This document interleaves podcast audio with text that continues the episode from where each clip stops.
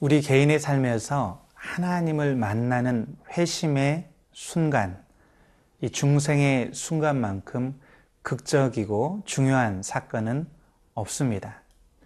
아, 이것은 바로 예수 그리스도 안에 있는 하나님의 영광을 아는 빛이 우리에게 비치는 사건이고 우리 안에 생, 새로운 생명이 창조되는 사건이죠. 우리의 인생의 방향과 목표가 그리스도께로 이제 돌이켜지는 그런 사건이기도 합니다. 회심의 사건이 있어야 우리가 비로소 하나님을 아바보지라 부를 수 있고 예수님을 나의 구주로 고백할 수 있게 됩니다. 그러므로 사도 바울은 그의 모든 사역에서 이 회심을 이루는 아, 사역, 여기에 가장 아, 중점을 두고 사역했습니다. 오늘날 우리가 감당하는 많은 사역들이 있지만 그 중심에는 바로 이 회심을 목표로 하는 회심이 중심에 되는 그런 사역이 되어야 될 줄 믿습니다. 오늘 본문 말씀을 통해 이 회심의 사건, 이 사역이 어떻게 이루어지는지 살펴보기를 원합니다.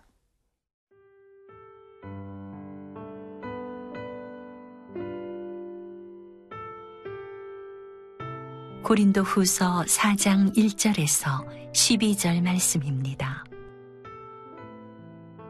그러므로 우리가 이 직분을 받아 긍휼하심을 입은 대로 낙심하지 아니하고 이에 숨은 부끄러움의 일을 버리고 속임으로 행하지 아니하며 하나님의 말씀을 혼잡하게 하지 아니하고 오직 진리를 나타내므로 하나님 앞에서 각 사람의 양심에 대하여 스스로 추천하노라.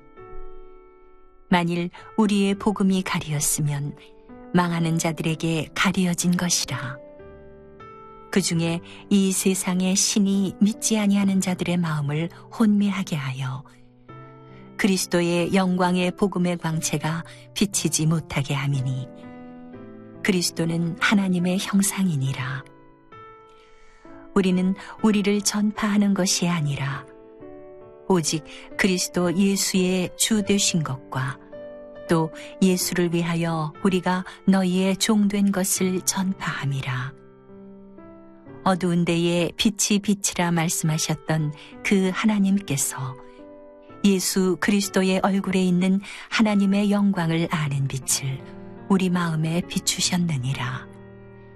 우리가 이 보배를 질그릇에 가졌으니 이는 심히 큰 능력은 하나님께 있고 우리에게 있지 아니함을 알게 하려 함이라.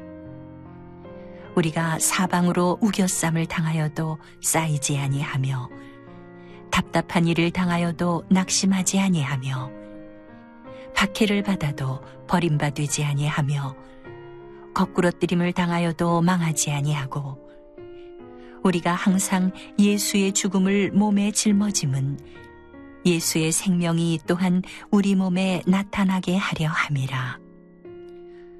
우리 살아있는 자가 항상 예수를 위하여 죽음에 넘겨짐은 예수의 생명이 또한 우리 죽을 육체에 나타나게 하려 함이라. 그런즉 사망은 우리 안에서 역사하고 생명은 너희 안에서 역사하느니라. 바울은 복음 사역을 감당하며 살 소망이 끊어지고 수많은 핍박과 고난을 경험했습니다. 그러나 그는 어떤 상황에서도 낙심하지 않았습니다. 1절 말씀을 보겠습니다. 그러므로 우리가 이 직분을 받아 긍휼하심을 입은 대로 낙심하지 아니하고 바울이 수많은 위기와 고난 속에서도 포기하지 않고 낙심하지 않을 수 있었던 비결이 무엇이었을까요? 그것은 복음에 대한 확신 때문이었습니다. 자신이 맡은 이 직분이 막중함을 알았기 때문입니다. 복음은 모든 믿는 자에게 구원을 주시는 하나님의 능력입니다. 세상에 수많은 철학과 종교와 이론이 있지만 복음과 같은 것은 없습니다.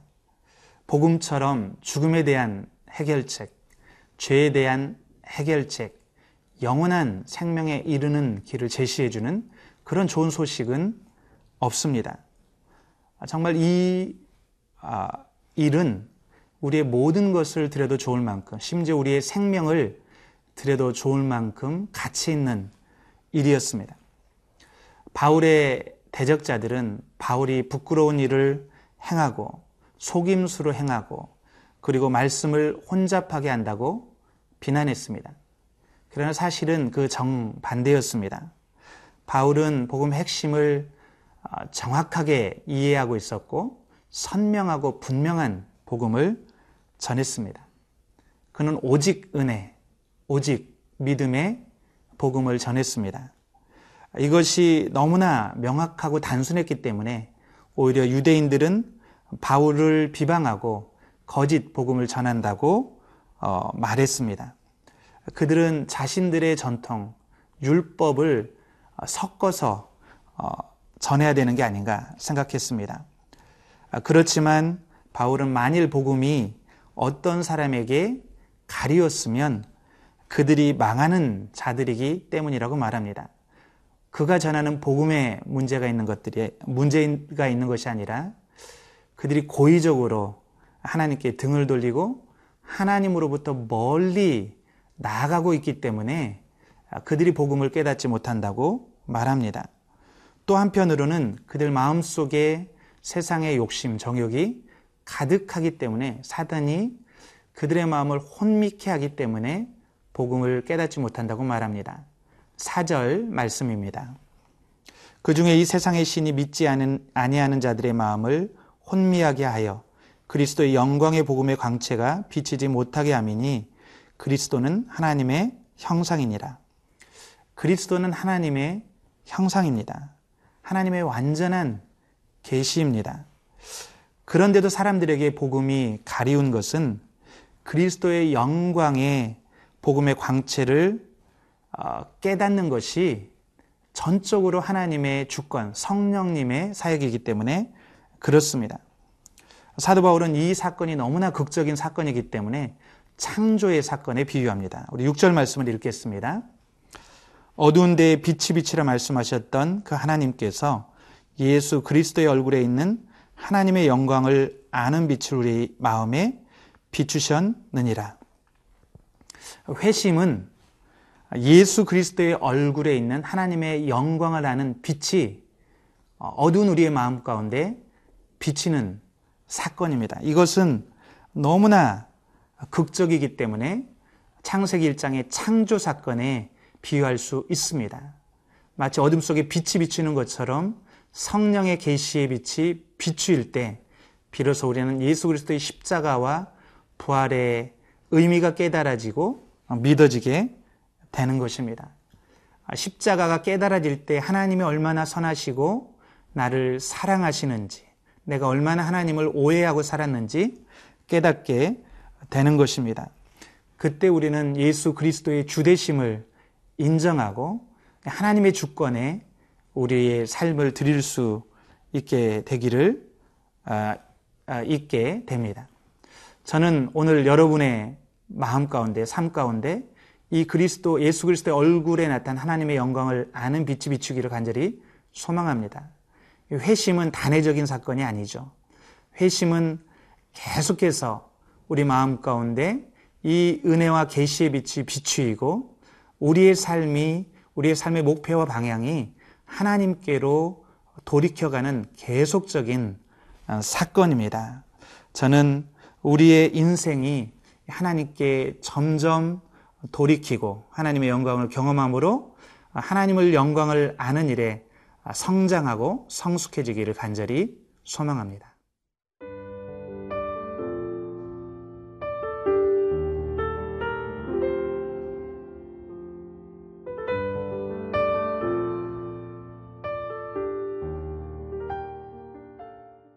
바울은 하나님의 계시의 빛 가운데 몇 가지 중요한 영적인 사실들을 깨닫게 되었습니다.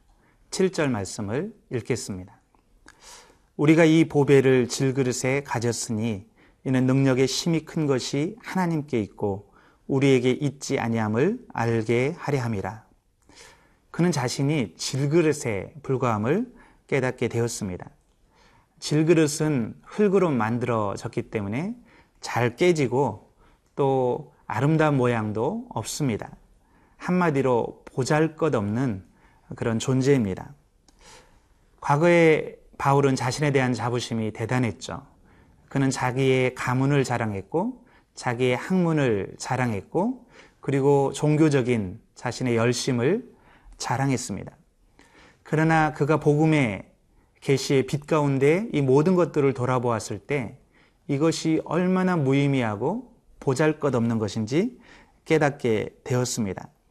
그는 자신이 하나님의 영광을 담는 그릇이기 때문에 자신의 인생이 가치가 있는 것이지 자기 자신이 어, 그런 어, 가치가 있지 않다는 것을 깨닫게 되었습니다.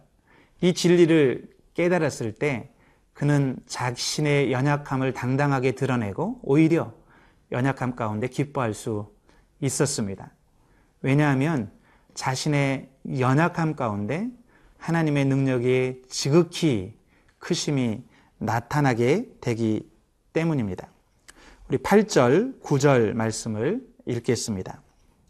우리가 사방으로 우겨쌈을 당하여도 쌓이지 아니하며 답답한 일을 당하여도 낙심하지 아니하며 핍박을 받아도 버림받지 아니하며 거꾸로 뜨림을 당하여도 망하지 아니하고 그는 복음을 전하면서 수많은 어려움을 어, 겪었습니다. 정말 생사의 갈림길에서 그가 고통을 받기도 했습니다. 그러나 그가 이 모든 과정 가운데 깨달은 것은 핍박 가운데 그를 지키시고 이 모든 것이 막혀 있는 것 같은 답답한 상황에서 길을 내시고 그리고 돌에 맞아 죽게 되었을 때 그를 살리시는 하나님의 능력과 사랑을 경험하게 되었습니다. 그는 자신을 의지하지 않고 하나님을 의지하는 법을 배우게 되었습니다. 이때 바울은 고난에도 영적인 의미가 있다는 것을 깨닫게 되죠. 우리 10절에서 12절까지 말씀을 읽겠습니다. 우리가 항상 예수의 죽음을 몸에 짊어짐은 예수의 생명이 또한 우리 몸에 나타나게 하려 함이라. 우리 살아있는 자가 항상 예수를 위하여 죽음에 넘겨짐은 예수의 생명이 또한 우리 죽을 육체에 나타나게 하려 함이라. 그런즉 사망은 우리 안에서 역사하고 생명은 너희 안에서 역사하느니라. 그가 복음을 전하다가 당하는 환란이나 고난은 무의미한 것이 아니라 어, 예수 그리스도의 부활의 능력을 체험하는 기회가 되었습니다. 우리가 이 고난의 의미를 모르면 환란은 단지 우리에게 너무나 고통스러운 경험에 지나지 않게 됩니다. 그러나 우리가 이 고난도 하나님의 능력을 경험하는 부활의 능력을 경험하는 통로가 될 수 있다는 것을 깨달을 때 우리는 어떤 상황에서도 낙심하지 않고 끝까지 믿음을 지키고 부르심의 길을 갈 수 있습니다. 사랑하는 성도 여러분, 여러분 안에 있는 법에 예수 그리스도를 붙드시기 바랍니다. 그분이 여러분들의 능력이고 소망이고 힘이신 것을 믿으시고 의지하시는 저와 여러분이 되기를 간절히 축원합니다. 기도하겠습니다. 살아계신 주님, 질그릇과 같은 우리 안에 이제 복음의 빛을 비추시고 이제는 성령 안에서 우리 안에 임재하시며 우리의 능력이 되어 주시는 주님을 찬양합니다. 질그릇과 같은 우리일지라도 우리 안에 계신 보배 예수 그리스도를 날마다 기억하게 하시고 의지함으로 승리하는 삶 살게 도와 주시옵소서. 감사함이 예수님의 이름으로 기도드렸습니다. 아멘.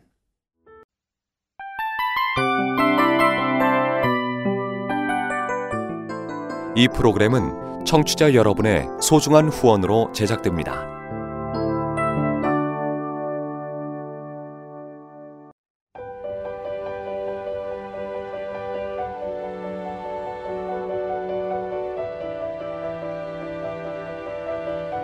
세상에는 수많은 교회들이 있지만 더 깊이 있는 말씀 강해를 찾기 위해 크기로만 교회를 선정하지 않습니다. 보다 좋은 영적 콘텐츠를 더 많이 나누기 위해 방송비를 받지 않습니다. 1년 365일 복음만 전하고 싶어서 우리는 광고를 하지 않습니다.